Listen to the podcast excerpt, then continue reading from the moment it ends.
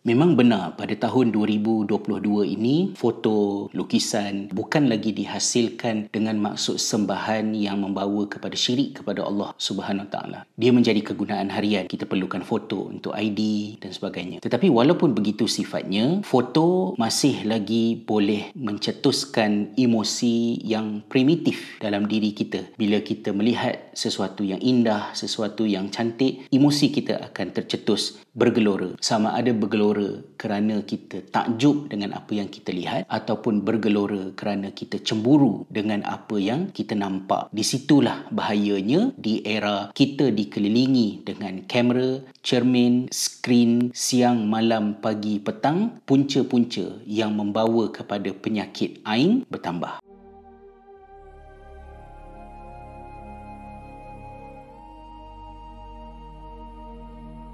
Penyakit ain adalah benar. Al-ain haq kata Nabi sallallahu alaihi wasallam. Di dalam surah Al-Qalam ayat 51 Allah Subhanahu taala menjelaskan tentang implikasi pandangan seseorang kepada seseorang yang lain. A'udzubillah minasyaitonirrajim. Wa in yakadul ladzina kafaru la yuzliqunaka bi absarihim. Sadaqallahu azim. Dan hampir-hampir orang-orang yang kufur kepada Allah Taala itu menggelincirkan kamu, menjatuhkan kamu disebabkan oleh pandangan mereka. Penyakit ain berkaitan dengan mata, evil eye. Pada pemahaman saya, bukanlah pandangan itu itself yang menjadi punca kepada kemudaratan tersebut berlaku. Tetapi pandangan itu emosi bergelora yang dicetuskan oleh pandangan itu trigger syaitan. Dan bila syaitan yang mengusahakan kemudaratan itu ia masih terikat dengan keizinan Allah SWT.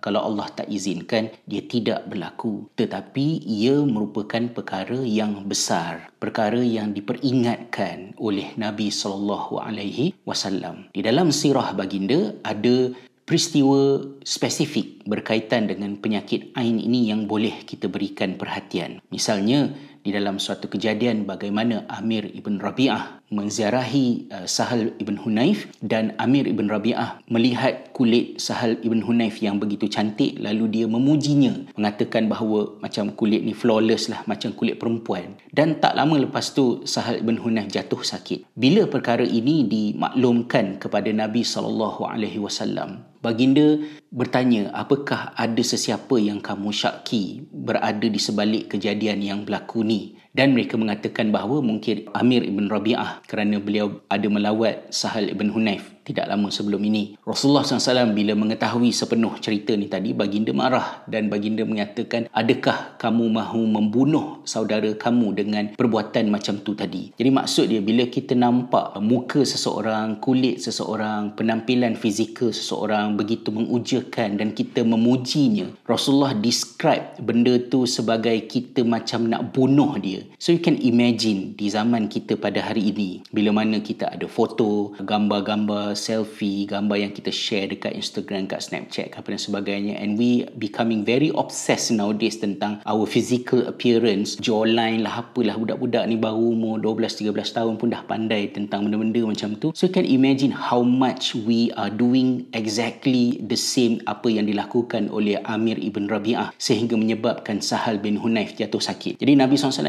ingatkan kata baginda berkenaan dengan kejadian yang berlaku ni tadi, "Idza ra'a ahadukum min akhihi ma yu'jibuhu falyad'u lahu bil barakah. Bila kita nampak sesuatu pada saudara kita yang menimbulkan ketakjuban kita hendaklah mendoakan keberkatan untuknya. So bila kita nampak something nice sama ada fizikal seseorang ataupun possession dia benda yang dia miliki tu yang kita teruja yang harus keluar daripada mulut kita adalah mendoakan keberkatan. Yang kita baca dalam doa kunut tu wa barik lana fi ma ya Allah terhadap benda-benda yang engkau berikan kepada kami berkatkan berkatkanlah ia. Sebab dengan keberkatan itulah benda yang kita dapat boleh menatijahkan kebaikan. Sebab ilmu tak berkat ilmu menghasilkan mudarat. Duit kalau tak berkat duit mendatangkan masalah. Begitulah juga dengan possession or even physical saudara-saudara kita. Benda-benda itu juga boleh menimbulkan kemudaratan. Asas utamanya ialah bila nampak sesuatu yang kita takjub kita kena ingat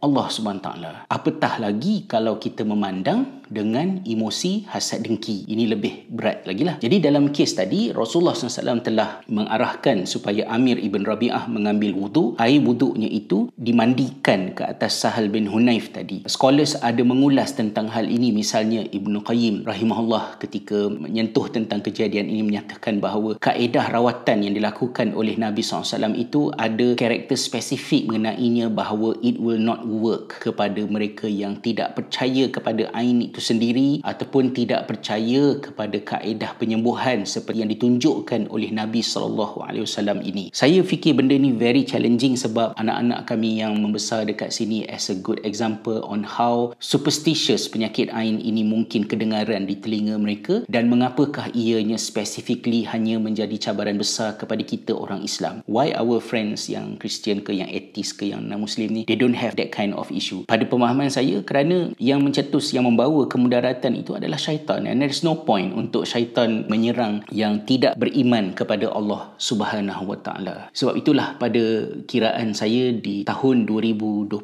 ini walaupun foto lukisan orang bincang lah apa hukumnya melukis atau mungkin isunya bukan lagi berat kepada soal bimbang pada mensyirikkan Allah SWT kerana foto-foto itu bukan lagi untuk sembahan ubudiah kita tetapi ia masih mencetuskan emosi yang primitif yang memang ada dalam fitrah kita sebagai manusia. Bila kita nampak something tu kita mulalah fikir sama ada kita jealous ataupun kita rasa teruja mengaguminya dan ia dikeluarkan dalam bentuk perkataan-perkataan ni tadi. Jadi kita boleh fikirkan mungkin itu antara faktor yang berada di belakang. Kenapa keresahan penyakit mental penyakit jiwa bertambah-tambah pada zaman sekarang ini di kalangan anak-anak muda kita? You know they have better nutrition better life quality they have a lot of things that we didn't have back then tapi tak bahagia gelisah. Lagi berhias cantik and you are still not happy. Orang ni pujian oh macam oh jawline kamu oh you punya mata hidung you macam ni lah kulit macam ni. We talk about that like almost every second. Dan benda yang kita buat itulah yang dibuat sekali oleh Amir Ibn Rabi'ah kepada Sahal bin Hunayf yang menyebabkan Sahal bin Hunayf jatuh sakit. Dan Nabi kata kamu nak bunuh saudara kamu ke? With that sense. So we are like killing each other. Jadi bukan sahaja untuk celebrity public figure but it's actually for everyone. So pada hari ini walaupun mungkin kita dah jarang print foto tapi every time bila kita print kita print untuk emosi yang extra. Mungkin kita nak dalam frame kita nak buh kat dinding. Dan bila kita buat yang that limited edition of foto ni tadi kita kembali kepada melihat foto-foto itu dengan emosi yang bergelora. Sama ada kita sendiri melihat foto kita dan keluarga kita ataupun tetamu yang datang ke rumah ke. So be careful. Kerana Nabi